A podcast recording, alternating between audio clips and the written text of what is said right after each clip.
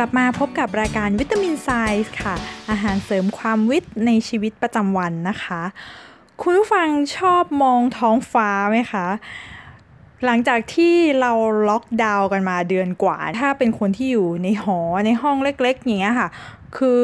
แทบจะต้องกักตัวอยู่ในห้องตลอดทั้งวัน เรียกว่าพื้นที่การมองท้องฟ้านี่คือแบบ น้อยนิดนะคะ แต่สำหรับคนที่อยู่บ้านเนี่ย อาจจะแบบมีโอกาสได้ออกมามองฟ้ามองมองฝน มองรับสายลมและแสงแดดกันบ้างนะคะ โดยทั่วไปท้องฟ้าเนี่ย เราก็จะเห็นสีฟ้าได้ตลอดเวลาใช่ไหมคะ พอกลับมามองบนพื้นพิภพณแห่งนี้ณพื้นพิภพบนโลกของเรานั้น มันมีอะไรที่เป็นสีฟ้าที่น่าสนใจบ้าง อาจจะสงสัยว่า เอ๊ะทำไมอยู่ดีโมพูดถึงสีฟ้าสีน้ำเงินอะไรพวกนี้ขึ้นมานะคะ ก็คือเนื่องจากว่าโมไปอ่านเจอข่าวข่าวหนึ่งนะคะที่เขาบอกว่านักวิจัยเนี่ยสามารถสังเคราะห์สีฟ้าจากธรรมชาติได้ เราก็แบบเกิดความ เอ๊ะ ยังไงเอ่ย คือจริงๆสีฟ้าสีฟ้าหรือสีน้ำเงินที่มีอยู่บนโลกของเราเนี่ย อยู่ในธรรมชาติเนี่ยค่ะ จริง ๆ มันมีน้อยอะนะคะคราวนี้มันก็เลยเกิดคำถามขึ้นมาว่า เอ๊ะแล้วทำไมนักวิจัยเขาแบบสังเคราะห์ออกมายังไงคอไฮดรสารตั้งต้นเป็นอะไรอย่างเงี้ยนะคะ ก็เกิดความสงสงสัยเป็นการส่วนตัว ก็เลยเป็นที่มาของวันนี้ว่าเราจะมาทำความรู้จักสีฟ้าบนโลกใบนี้กันค่ะคุณผู้ฟัง หลายคนอาจจะแบบสงสัยว่า เอ๊ะจริง ๆ เราก็เห็นแบบสีน้ำเงินหรือสีฟ้าในธรรมชาติอย่างนี้เยอะนะ แต่ในความหมายที่โมกำลังจะพูดถึงนาทีนี้ก็คือว่า สิ่งที่เราต้องการเนี่ยคือตัวเม็ดสีหรือพิกเมนต์ที่เป็นสีน้ำเงินเนี่ยค่ะ ที่มนุษย์สามารถสกัดออกมาจากธรรมชาติได้ แล้วสามารถนำไปใช้ประโยชน์ในด้านต่างๆต่อไปได้ คือไม่ใช่แค่แบบการเห็นสีแล้วแบบ แล้วก็จบไปสีฟ้าเนี่ยที่มาจากธรรมชาติเนี่ยมันมันมีที่มาไม่ได้เยอะมากนัก ถ้าพูดถึงสีฟ้าจากสัตว์เนี่ยส่วนใหญ่เนี่ยจะไม่ใช่เม็ดสี คือสีน้ำเงินที่เราเห็นจากตัวสัตว์เนี่ยค่ะมันจะเกิดจากการที่วางโครงสร้างของเส้นใยหรือโครงสร้าง โครงสร้างเส้นขนของสัตว์เนี่ยค่ะ ให้สามารถสะท้อนสีออกมาเป็นสีน้ำเงิน ยกตัวอย่างเช่นผีเสื้อบางบางชนิดอะค่ะที่เราเห็นปีกมันเป็นสีน้ำเงินเข้มมาก ๆ ก็คือ มันจัดเรียงโครงสร้างโครงสร้างของแบบเกล็ดบนปีกบนเกล็ดบนปีกมันนะคะหรือว่าตัวเส้นบนปีกบนปีกมันโอ้โหทำไมพูดผิดบ่อย คือจัดเรียงให้มันสามารถสะท้อนแสงออกมาเป็นสีน้ำเงิน หรืออย่างเช่นนกยูงอะค่ะเวลาเขาลำแพนอะเวลาเขาลำแพนใหญ่ๆอะค่ะ เราก็จะเห็นเป็นแบบสีน้ำเงิน เป็นตาสีน้ำเงินนี้ใช่ไหมคะ แล้วก็ตรงแผงคอ ตรงคอของเขาอะค่ะ นกยุงตัวผู้เราจะเห็นเป็นสีน้ำเงิน คราวนี้ไอการสะท้อนพวกนี้ค่ะ มันเป็นพฤติกรรมที่เราสามารถเรียนแบบได้นะ อย่างเส้นใยบางประเภทหรือผ้าบางแบบอะค่ะที่มันจะเหลือบๆอะเวลาที่เรามองทางนี้เราจะเห็นเป็นสีน้ำเงิน แล้วพอเหลือบอีก ทางนึงเราจะเห็นเป็นสีออกเหลืองๆออกเงินๆอย่างเงี้ยค่ะ อันนี้ก็คือเกิดจากการที่เขาเขามีกรรมวิธีการทออะค่ะโดยวางเส้นใยให้มันสามารถสะท้อนแสงออกมาเป็นสีน้ำเงิน มันก็เลยเขาเรียกว่ามันเป็นพฤติกรรมพฤติกรรมที่เราสามารถเรียนแบบได้ แต่สิ่งที่เราต้องการเนี่ยคือเราต้องการตัวพิกเมนต์ออกมาเพื่อเอาไปใช้ประโยชน์ในด้านอื่น ๆด้วยไงคะคราวนี้ในธรรมชาติเนี่ยถามว่ามันมีพิกเมนต์สีฟ้าเนี่ยเยอะไหม โดยส่วนใหญ่เนี่ย ดอกไม้หรือดอกไม้หรือพืชเนี้ยค่ะ มันก็จะมีสีฟ้าเหมือนกันนะคะ อย่างเช่นว่า ดอกผักบุ้งฝรั่งเนี่ยค่ะ เราจะเห็นเป็นสีออกฟ้าฟ้าม่วงน้ำเงิน น้ำเงินม่วงๆอย่างนี้ใช่ไหมคะ หรือเป็นอะไรเนาะที่มันจะน่ารักน่ารักสวยๆ เออไฮเดรนเยียดอกไฮเดรนเยียที่มันจะมีสีน้ำเงินใช่ไหมคะ ที่โมเคยเล่าในตอน EP แรก ๆ เลยค่ะ ที่ว่าสีน้ำเงินมันเกิดจากค่า pH ที่แตกต่างกันเนาะแล้วก็มีเขาเขาจะมีชื่อ เขาจะมีชื่อว่าอะไรนะเวโรนิก้าดอกเวโรนิก้ามันจะเป็นดอกสีน้ำเงินเล็กๆอะค่ะ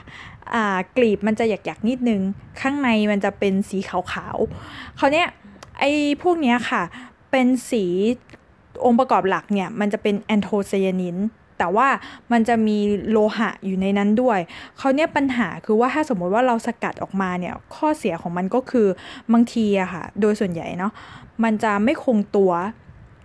บวกกับว่าความที่มันมีโลหะนะเราจะไม่สามารถเอาไปใช้ประโยชน์ในเรื่องของ การเป็นสีผสมอาหารพวกนี้คือเราจะไม่สามารถเอาไปกินได้อะค่ะเอาง่าย ๆ แต่มันก็จะมีสีฟ้าบางบางประเภทที่แบบเอามาเป็นสีผสมอาหารได้นะคะ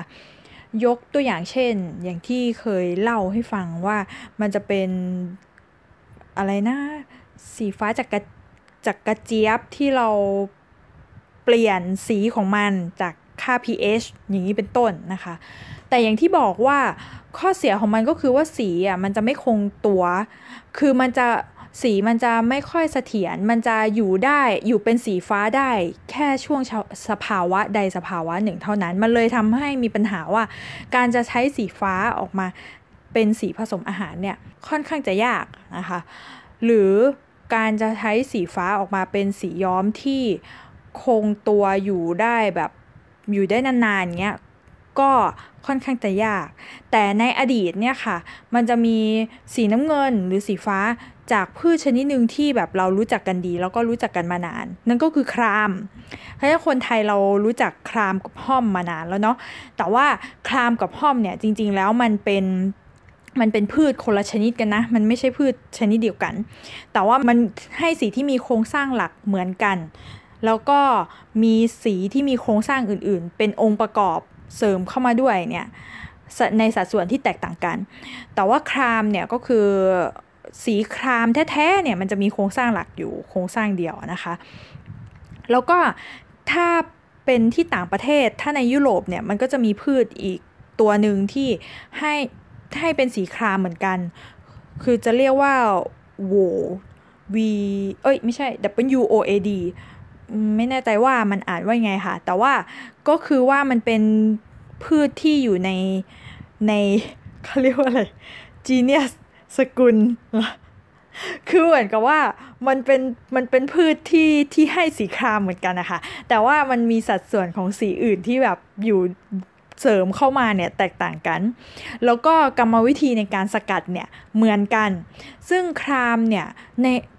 จริงๆเนี่ยมันมีกระจายอยู่ทั่วโลกเลยนะคะ โมขอเรียกรวมๆมันว่าเป็นครามแล้วกันเนาะต่อให้แบบมันมีเป็นคนละชนิดกันก็ตาม จริงๆมันมีกระจายอยู่ทั่วโลกอะเนาะในญี่ปุ่น ในจีน ในอินเดีย เอเชียตะวันออกเอเชียตะวันออกเฉียงใต้ หรือในยุโรปเนี้ยค่ะก็มีโดยทางฝั่งเอเชียเนี่ยมีโน้ตฮาวในเรื่องของการผลิตหรือว่าการสกัดสีคราม แล้วก็การย้อมครามเนี่ยมานานและ ตั้งแต่สมัยโบราณ แต่ว่าทางฝั่งยุโรปเนี่ยเขาไม่มีโน้ตฮาวทางด้านนี้ มันเลยทำให้สีน้ำเงินอะในสมัยก่อนของยุโรปเนี่ยสีน้ำเงินเนี่ยเป็นสีที่แบบแพงมากเลยนะคะ คือเคยมีการเปรียบเทียบว่าแบบก้อนน้ำเงินก้อนเล็กก้อนสีครามก้อนเล็กๆนี่บางทีแพงกว่าทอง เพราะว่าแบบมันหายากมันต้องมาจากการซื้อจากพ่อค้าที่เขาที่เขา รับมาจากอินเดียหรือว่าแบบพ่อค้าที่เขามาทางพวกเส้นทางสายไหมพวกนี้ค่ะ สีน้ำเงินในสมัยก่อนเนี่ยของยุโรปเนี่ย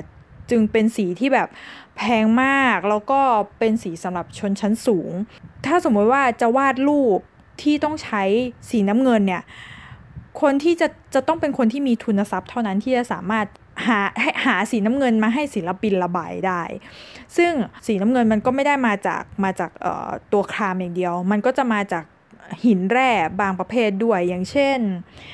ลาพิสลาซูรี่ตัวนี้ค่ะ ก็จะให้เป็นสีน้ำเงินเข้ม ก็จะออกก็จะเขาก็จะต้องเอามาบดเนาะอย่าง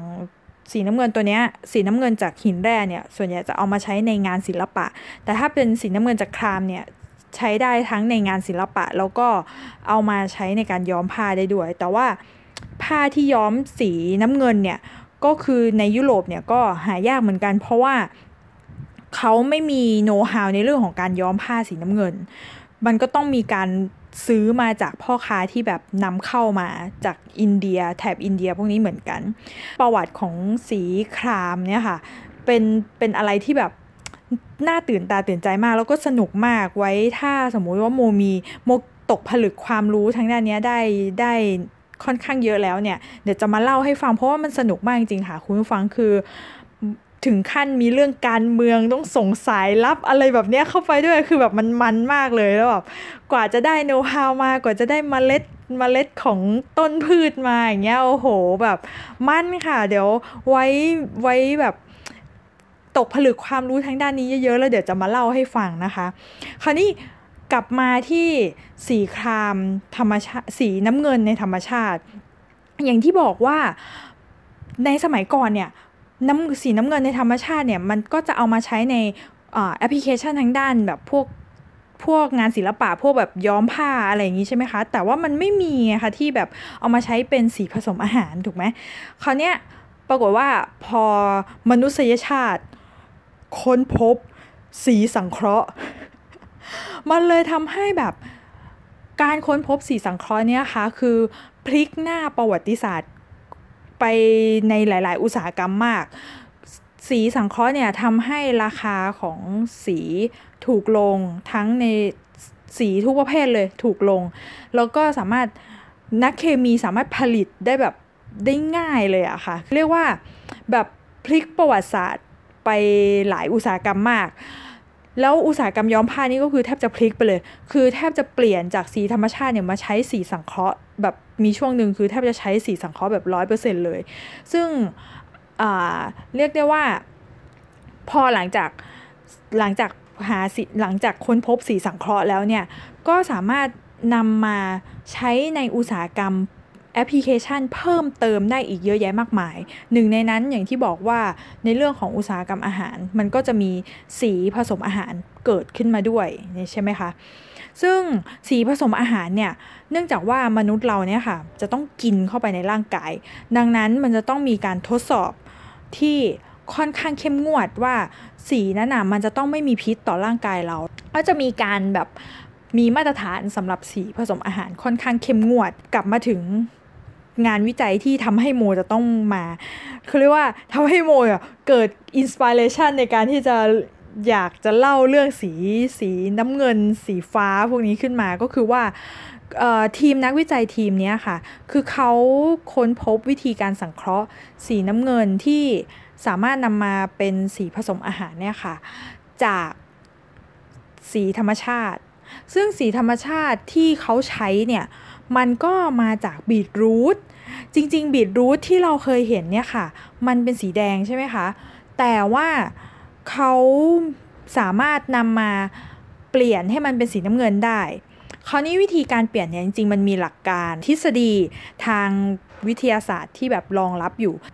ซึ่งวิธีการมันก็คือง่าย ๆเลยคือ แค่เปลี่ยนแสงที่สะท้อนเข้าสู่ตาเรา อ่าคุณฟังลองคิดภาพเนาะว่า คือตอนนี้เรากำลังเห็นสีของน้ำบีทรูทเนี่ยเป็นสีแดงอยู่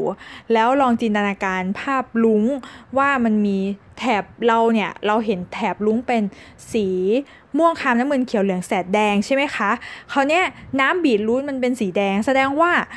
น้ำบีทรูทเนี่ยมันสะท้อนสีแดงมาเข้าสู่ตาเรา แล้วสีอื่นล่ะมันไปไหนหมดคำตอบก็คือ สีอื่นเนี่ย มันโดนดูดกลืนไปหมดเลย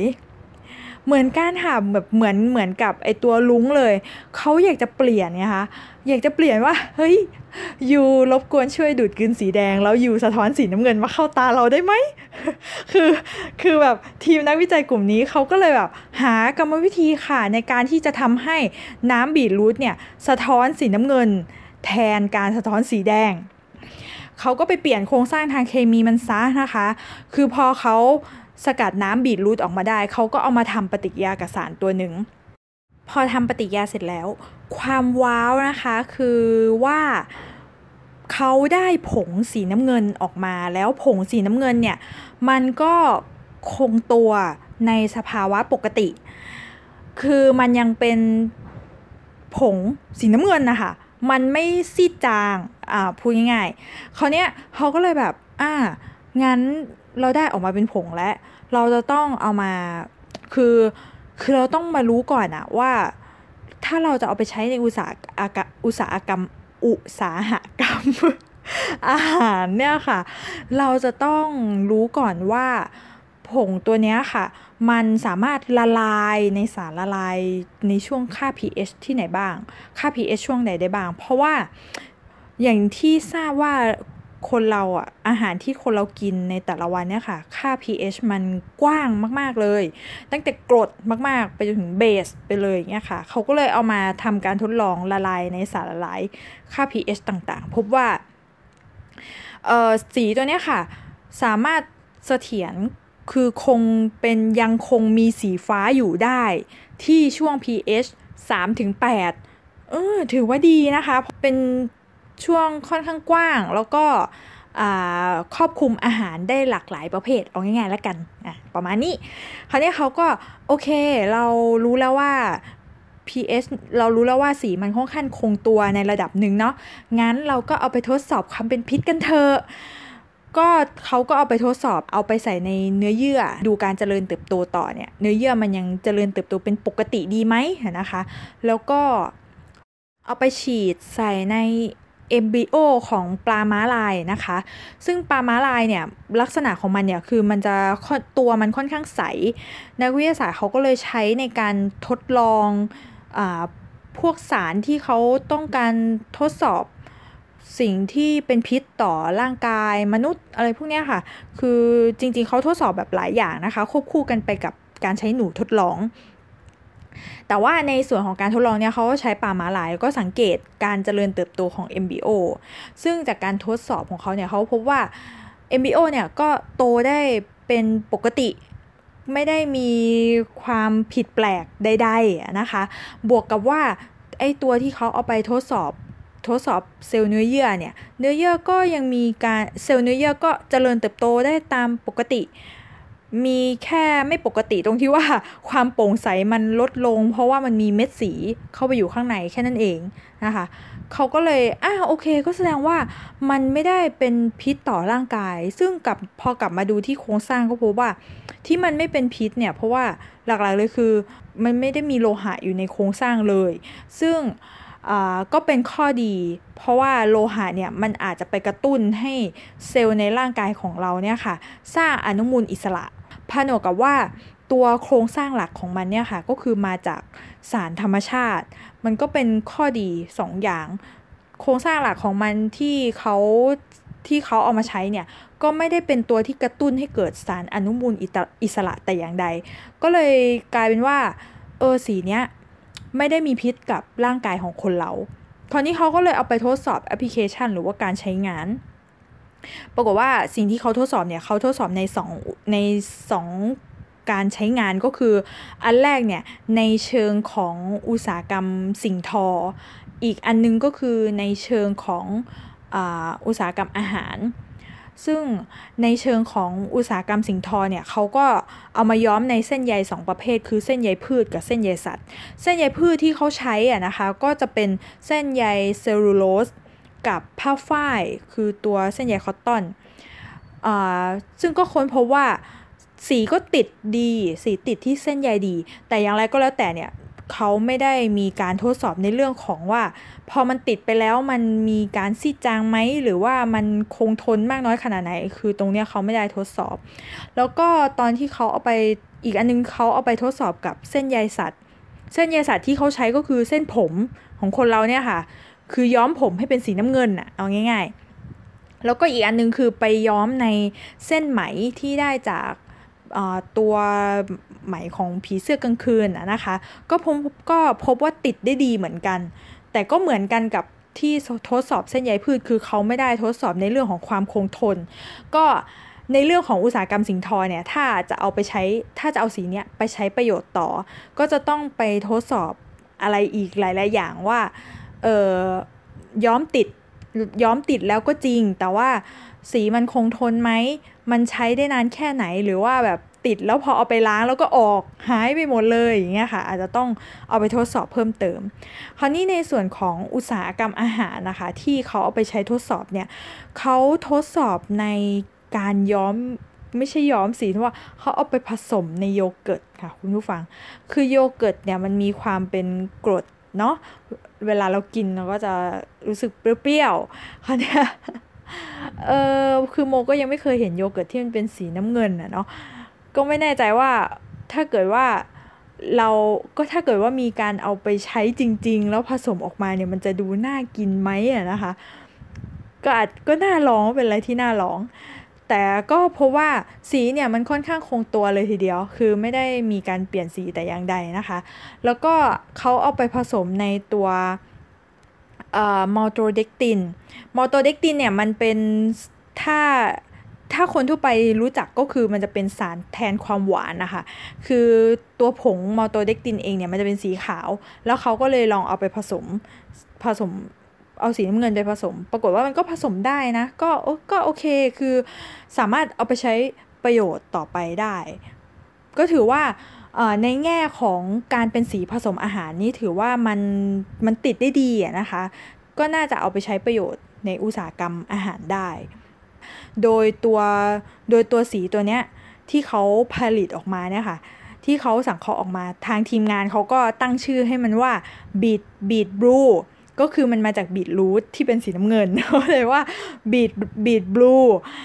คราวนี้ถ้าสมมุติว่าเราคิดต่อไปอีกว่า เอ๊ะแล้วถ้าเอามาใช้ในเอาไปผลิตในระดับอุตสาหกรรมที่มันแบบเยอะขึ้นอย่างเงี้ยมันมีความเป็นไปได้มากน้อยขนาดไหน ซึ่งพอเราจะเอาไปขยายสเกลอะค่ะคุณผู้ฟังมันต้องมีเรื่องของในแง่เชิงเศรษฐศาสตร์เพิ่มขึ้นมาก็คือความคุ้มทุนเนาะต้นทุนมันมีเยอะขนาดไหน แล้วก็ นอกจากในเชิงเศรษฐศาสตร์แล้ว ยังต้องคิดถึงในเรื่องของสภาพแวดล้อมด้วย คือว่าบีทรูทเนี่ยมันก็เป็นสารตั้งต้น เป็นตัวรอแมทในการผลิต ในการผลิตอาหารอย่างอื่นอยู่แล้วอะเนาะไม่แน่ใจว่าในกระบวนการผลิตของเขาเนี่ยเขาได้เวสออกมาเป็น อะไร ยกตัวอย่างเช่นว่าเขาเอาตัวบีทรูทเนี่ยไปแช่น้ำแล้วก็เทน้ำทิ้งหรือเปล่า ถ้าเกิดสมมุติว่าเขาเทน้ำทิ้งเนี่ย เราสามารถเอาเวสจากตัวตรงนั้นนะคะจากอุตสาหกรรมตรงนั้น มาใช้ในการผลิตอันนี้ต่อได้ ซึ่งก็ถือว่าเป็นการนำกลับมาใช้ใหม่หรือว่า reuse ของเสียที่ทิ้งแล้วจากอุตสาหกรรมหนึ่งเนี่ยมาใช้ในอีกอุตสาหกรรมหนึ่งก็เป็นข้อดีนะคะ แล้วก็ไม่จำเป็นต้องไป อุตสาหกรรมที่เขาโดยปกติเขาต้องทิ้งเนี่ยเขาก็ไม่ต้องไปเสียเงินเสียทองในการกำจัดไอ้สีที่เกิดจากบีทรูทที่เขาต้องทิ้งเนี่ยค่ะ ก่อนที่เขาจะปล่อยน้ำออกสู่ธรรมชาติ ก็ถือว่าเป็นเรื่องที่ดีนะคะ แล้วอีกอย่างหนึ่งที่ต้องคิดคือพอหลังจากที่ได้น้ำบีทรูทมาแล้วเนี่ยสารตั้งต้นอีกตัวหนึ่งที่เอามาทำปฏิกิริยากับบีทรูทมีราคาแพงไหม การตั้งโรงงานตัวนี้ขึ้นมาเนี่ยมันจะต้องใช้พลังงานมากน้อยแค่ไหน พอเวลาเราเอาไปขายเนี่ยเราจะไอ้สีน้ำเงินที่ผลิตออกมาได้ตัวบีดบลูเนี่ยจะสามารถไปต่อสู้กับสีน้ำเงินสังเคราะห์อื่น ๆ ที่มีอยู่ในท้องตลาดได้ไหมอ่าเพราะเราอาจจะทำการโฆษณาประชาสัมพันธ์ว่า สีน้ำเงินจากธรรมชาติอ่าเพิ่มเพิ่มมูลค่ามันขึ้นมาแล้ว กลุ่มเป้าหมายเนี่ยก็อาจจะเปลี่ยนไป กลุ่มเป้าหมายที่เอาไปใช้อาจจะเป็นแบบอาหารเพื่อสุขภาพไหมมันต้องผสมอะไรไหมอะอาหารเพื่อสุขภาพ คืออ๋อโยเกิร์ตไงโยเกิร์ตเออโยเกิร์ตไปผสมเป็นสีฟ้าเป็นอาหารเพื่อสุขภาพ คือหรือจริงๆมันเอาไปผสมในเบเกอรี่อะไรพวกนี้ก็ได้นะหรือแบบเอออย่างที่บอกอะเออ maltodextrin อย่างเงี้ยเอาไปใช้ได้ หรือไปสมในแป้ง แป้งสีน้ำเงิน เอออย่างนี้ก็ได้นะคะ ก็อาจจะต้องมี ต้องดูว่าพอเวลาขายแล้วเนี่ยมันคุ้มต้นทุนหรือเปล่า ถ้ามันคุ้มทุนเนี่ยก็เหมาะที่นักลงทุนจะเอางานวิจัยนี้ไปใช้ต่อถูกไหมคะ ดังนั้นงานวิจัยนี้ก็จะไม่ขึ้นหิ่งแล้วคราวนี้พอกลับมามองในแง่ของแบบความเป็นธรรมชาติของมัน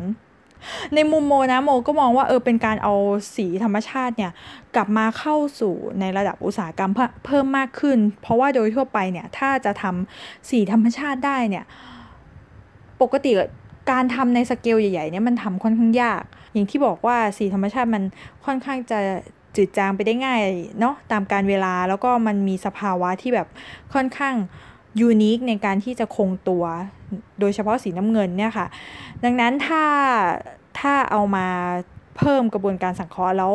มันสามารถคงตัวอยู่ได้ดี แล้วก็ไม่ได้เป็นผลต่อร่างกายของมนุษย์มากนักเนี่ยมันก็น่าสนใจที่จะเอามาทำในระดับอุตสาหกรรม อย่างสีครามอย่างเงี้ยค่ะ ที่เราใช้ในการย้อมยีนพวกเนี้ยค่ะ ถ้าจะเอามาย้อมยีนในระดับอุตสาหกรรม ก็ยังต้องเป็นสีสังเคราะห์อยู่ ถ้าเป็นสีครามธรรมชาติเนี่ย ก็ยังผลิตในสเกลที่เล็กลงอยู่นะคะ เพราะว่ามันก็จะมีเงื่อนไขอะไรหลาย ๆ อย่างในตัวของสีเองนะคะ แล้วก็อาจจะผลิตในระดับอุตสาหกรรมในครัวเรือน หรือว่าในกลุ่มสตาร์ทอัพที่แบบ สเกลเล็กๆอย่างเงี้ยค่ะ ไม่ได้ใหญ่มาก แล้วก็เหมาะสำหรับกลุ่มเป้าหมายที่คนที่ชอบสีจากธรรมชาติพวกที่ค่อนข้างจะมีราคาแพงนิดนึงเนาะสินสินค้าหรือ product ที่มีราคาแพงขึ้นมาหน่อยนะคะ คราวนี้ถ้ามองในมุมของงานวิจัยนี้ก็ถือว่าเป็นการเป็นการที่นักวิทยาศาสตร์เข้าใกล้ธรรมชาติมากขึ้น หลังจากที่แบบเราบ้าสีสังเคราะห์มาแบบ หลายสิบปีนะคะ จนถึงจุดหนึ่งอะค่ะแบบมันมีเอฟเฟกทั้งต่อมนุษย์เองแล้วก็เอฟเฟกทั้งต่อสิ่งแวดล้อม เราก็หันกลับมามองสิ่งที่มันมีอยู่ในธรรมชาติมากขึ้น เป็นงานวิจัยที่ถือว่าเปลี่ยนรูปแบบ ของการใช้สีธรรมชาติ อีกอย่างหนึ่งก็คือสมมุติว่ามันทำในระดับอุตสาหกรรมได้จริงๆ แล้วผลิตสีตัวนี้ออกมาได้จริงๆเนี่ยมันจะกระจายลงไปสู่อุตสาหกรรมปลายน้ำได้ดีได้หลายอุตสาหกรรมมากเลยเอ่อโมไม่แน่ใจว่าแบบอาจจะเข้าไปในอุตสาหกรรมพลาสติกก็ได้ อุตสาหกรรมอย่างที่บอกว่าสิงทอเนี่ยมันได้มันมันได้อยู่แล้ว ถ้าเป็นสิงทอจากธรรมชาติ แต่มันก็น่าจับตามองว่า แล้วถ้าเป็นเส้นใยจาก เส้นใยสังเคราะห์ได้ไหม แล้วนอกจากนี้ก็ยังเอาไปในอุตสาหกรรมอาหาร อุตสาหกรรมอุตสาหกรรมสีอื่นๆอย่างสีทาบ้านออสีทาบ้านนี่อาจจะอาจจะอาจจะยาก เพราะว่าตัวสีทาบ้านคุณสมบัติมันค่อนข้างจะเป็นเป็นเบสเป็นด่างค่อนข้างแรงเนาะอย่างที่ทราบว่าไอตัวบีดบลูเนี่ย pH มากกว่า 8 มันจะไม่เป็นสีน้ำเงินแล้ว ก็อาจจะมีปัญหาในการใช้บีดบลูในสีทาบ้านเนาะ ศิลปินอาจจะใช้สีตัวนี้ในการวาดภาพจากวาดภาพสีจากสีธรรมชาติเนี้ยเออมันก็คิดว่าน่าจะเป็นทางเลือกสำหรับศิลปินที่เขาแพ้สีสังเคราะห์อะค่ะ ก็เป็นทางเลือกที่ดี นอกจากการใช้สีครามที่เป็นเฉดเดียวอย่างเงี้ยค่ะ สีตัวนี้น่าจะน่าจะคือโมไม่แน่ใจว่าอาจจะต้องไปดู ตัวเฉดมันว่าความสว่างมันประมาณไหน ถ้าเอาไปละลายในน้ำหรือเอาไปละลายในแอลกอฮอล์เงี้ยค่ะความสว่างมันประมาณไหน จริง ๆ ในงานวิจัยเนี้ยเขาก็มีมีมีอบอกอยู่เหมือนกัน แต่ว่าจะต้องไปดูตัวรายละเอียดอีกทีหนึ่งนะคะและนั่นก็คือเรื่องราวของสีน้ำเงินบนพื้นพิภพของเรานะคะ อาจจะไม่ได้ครอบคลุมแบบสีทุกประเภท เพราะว่าสีบนโลกของเราเนี่ยแบบเออมันก็มีหลากหลายทั้งหลากหลายเฉดทั้งแบบคือมิติของเรื่องสีเนี่ยค่ะมีเยอะมากทั้งสีธรรมชาติสีสังเคราะห์ อันนี้คือในมิติของเรื่องอต้นกำเนิด raw material นะคะแล้วยังมีมิติในเรื่องของการทดสอบสีอีก การมองเห็นอีก การนำไปใช้อีกนะคะ โอ้เล่าได้เยอะเลยนะคะ ก็เรียกว่าเรื่องสีก็จะมีความน่าตื่นตาตื่นใจสำหรับคนที่ชอบอะไรที่มันเป็นสีสันอะไรอย่างเงี้ยค่ะ ซึ่งถามว่าโดยส่วนตัวเองโมชอบไหมโมก็ชอบนะคะแบบมันมันดูแบบมีความหลากหลายอย่างเงี้ยค่ะ เห็นแล้วแบบมันไม่จำเจคือมองไปมองไปในธรรมชาติเนี่ยค่ะ เราจะรู้สึกว่าแบบโอ้สีมันมีความแตกต่างกันเยอะมาก มองไปท้องฟ้าอย่างเงี้ยค่ะ ท้องฟ้าตอนกลางวันอย่างเงี้ยแบบ เฉดก็จะต่างกัน มองดอกไม้อย่างเงี้ยค่ะ ดอกไม้ชนิดเดียวกัน เฉดของสีน้ำเงินก็ต่างกันอีก คือก็จะมีความรู้สึกว่าเออในธรรมชาติของเรานี่แบบสีสันเนี่ยค่ะ คือส่วนหนึ่งที่ทำให้ชีวิตของเรามันไม่น่าเบื่อนะคะคุณผู้ฟัง หวังว่า EP นี้จะช่วยทำให้คุณผู้ฟังเนี่ย มองธรรมชาติรอบตัวแล้วแบบเห็นอะไรที่มันสามารถแบบ มองในเชิงลึกได้มากขึ้นนะคะ ไม่ได้แบบแค่มองเห็นแล้วก็ผ่านไปนะคะ ก็ขอบคุณผู้ฟังที่ติดตามรับฟังรายการนะคะสำหรับคนไหนที่อยากฟังรายการใน EP อื่นๆนะคะ ก็สามารถติดตามได้ทาง Spotify Podcast หรือว่า Podbean นะคะ หรือคนไหนที่อยากจะเข้าไปพูดคุยกับเรานะคะ คือสามารถเข้าไปพูดคุยกันได้ในเพจของ Infinity Podcast นะคะ inbox เข้ามาพูดคุยกันได้เลยนะคะ ก็ขอบคุณคุณผู้ฟังที่ติดตามรับฟังนะคะสำหรับวันนี้รายการวิตามินไซส์บายบายค่ะ